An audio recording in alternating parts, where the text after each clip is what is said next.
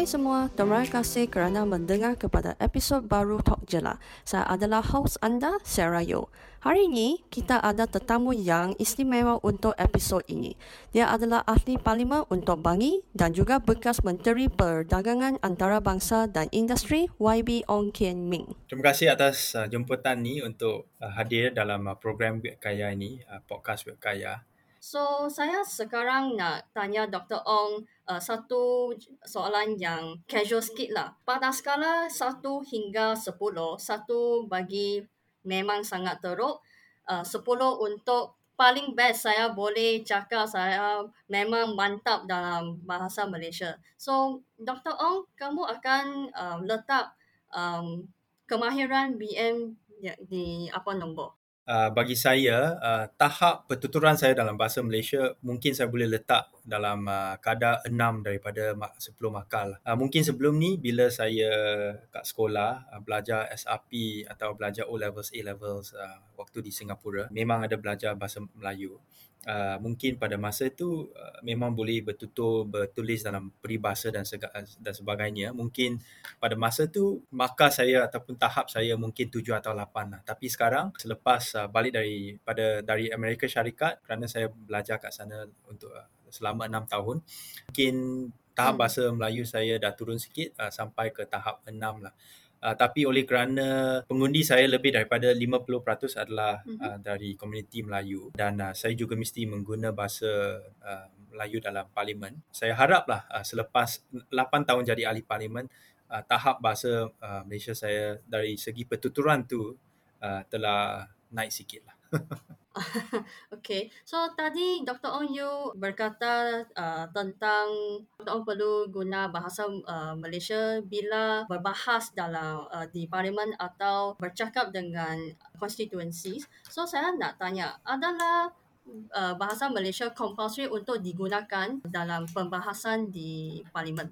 Ya, uh, memang wajib. Uh, dalam parlimen bahasa utama adalah bahasa bahasa kebangsaan iaitu bahasa Malaysia hmm. dan uh, semua ahli parlimen perlu menggunakan bahasa Malaysia tetapi apabila kita nak guna uh, perkataan uh, teknikal ataupun um, kita nak uh, buat uh, apa quotation uh, dalam bahasa yang lain uh, kita boleh uh, minta izin hmm. daripada speaker uh, untuk menggunakan uh, hmm. fas, frasa ataupun quotation uh, dalam bahasa yang lain dan uh, terutamanya dalam bahasa Inggeris lah kerana undang-undang uh, dan juga soalan di parlimen pun ada diterjemah uh, kepada bahasa Inggeris.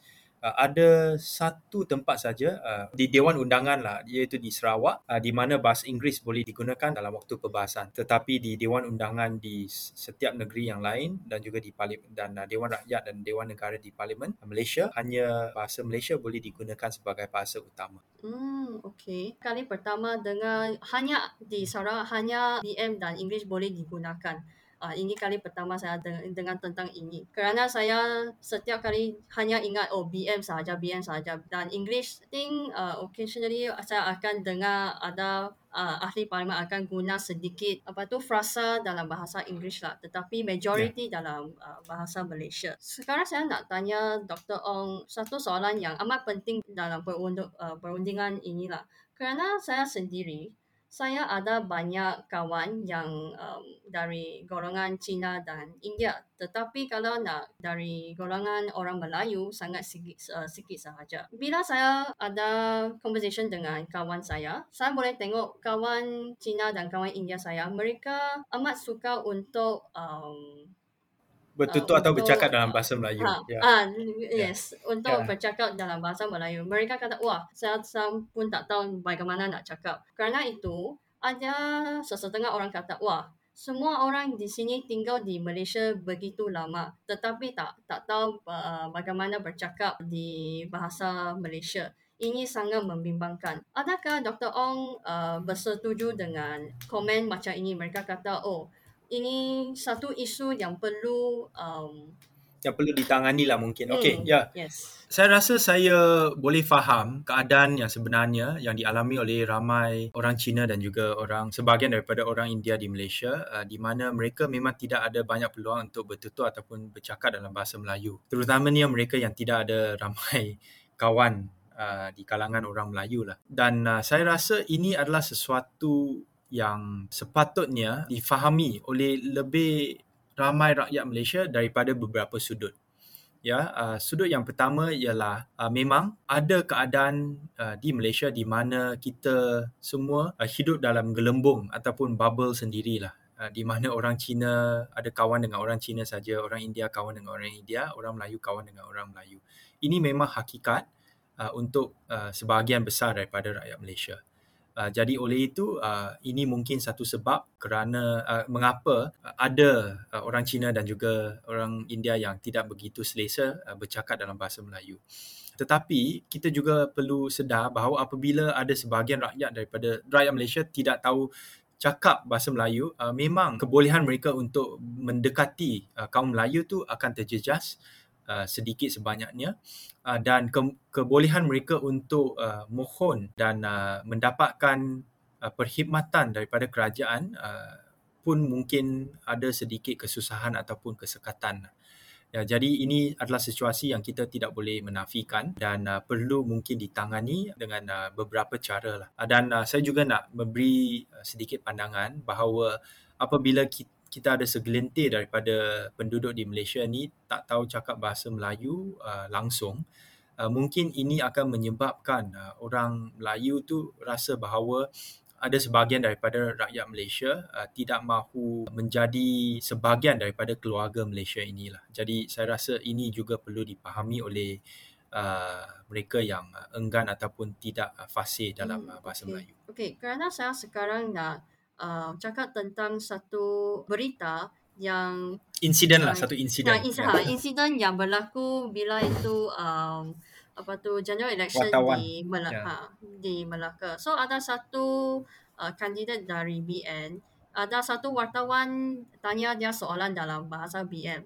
Tetapi dia kata, eh, dia macam sangat keliru, dia tengok sini, tengok sana dan dia dia kata, "Oh, saya tak tahu jawab soalan ni leh." Kerana dia macam tak boleh faham soalan itu. Dan ada banyak netizen mereka kata, "Alamak, ini orang politik nak nak represent rakyat di di uh, Dewan Rakyat macam mana boleh dan ada orang pun ada kata dia tinggal di Malaysia begitu lama tetapi tak tahu bagaimana bercakap atau bertutur dalam bahasa Malaysia dia tak layak panggil sendiri sebagai orang Malaysia so uh, Dr. Ong adakah kau uh, uh, Dr. Ong setuju dengan uh, komen yang diberikan oleh netizen? Okey, uh, bagi saya apabila saya teliti uh, dan uh, lihat video tu beberapa kali, uh, saya rasa ada kemungkinan bahawa calon calon uh, di PRN Melaka tu uh, bukan dia, dia bukan tidak faham soalan yang ditanya kepada dia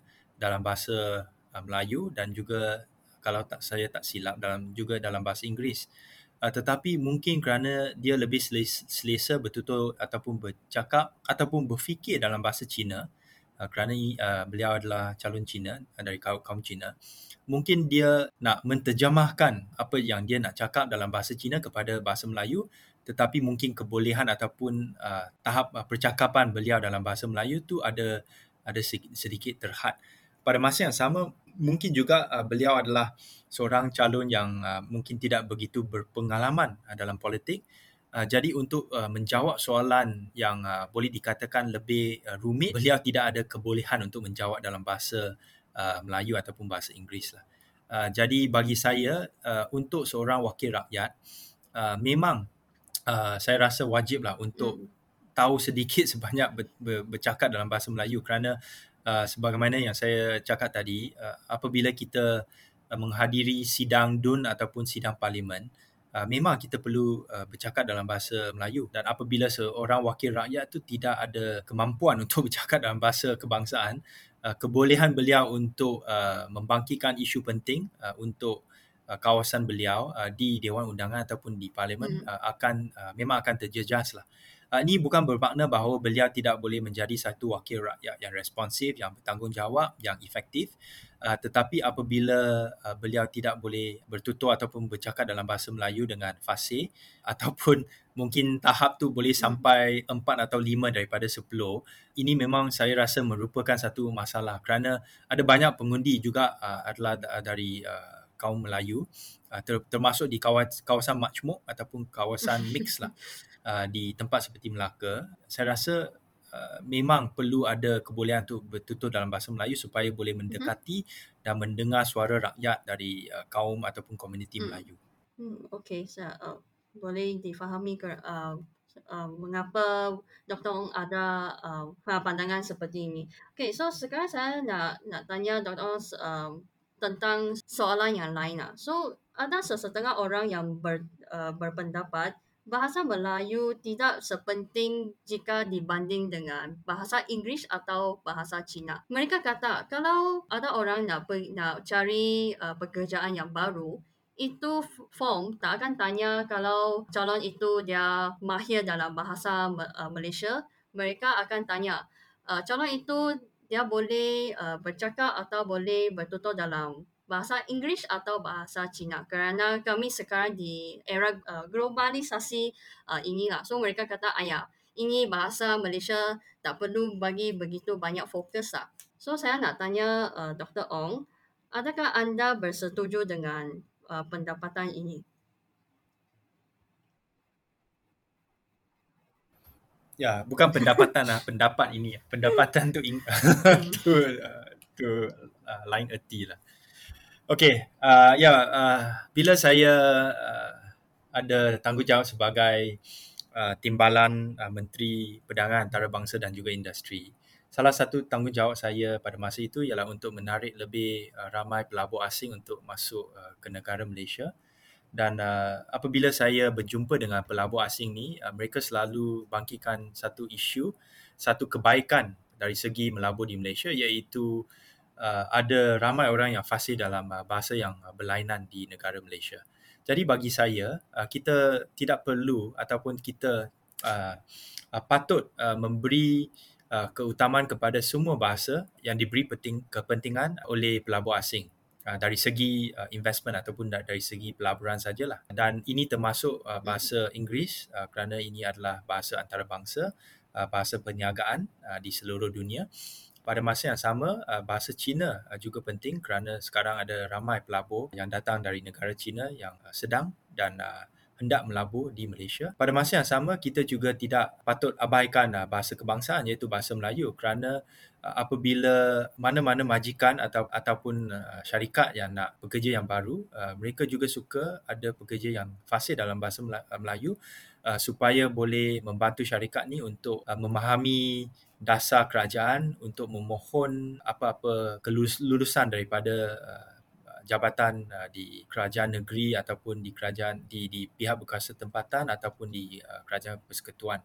Pada masa yang sama kita juga perlu sedar bahawa pasaran Indonesia uh, dengan uh, jumlah penduduk lebih daripada 200 uh, juta uh, hampir 300 juta penduduk di sana. Uh, mereka semua uh, fasih dalam bahasa Indonesia yang hampir sama dengan bahasa Melayu. Jadi apabila kita ada kebolehan untuk bertutur dalam tiga ataupun lebih uh, termasuk bahasa lain-lain seperti bahasa Tamil mm-hmm. misalnya, uh, memang uh, kebolehan kita untuk mendapatkan kerja dari segi persendirian uh, di mana-mana syarikat akan uh, bertambah.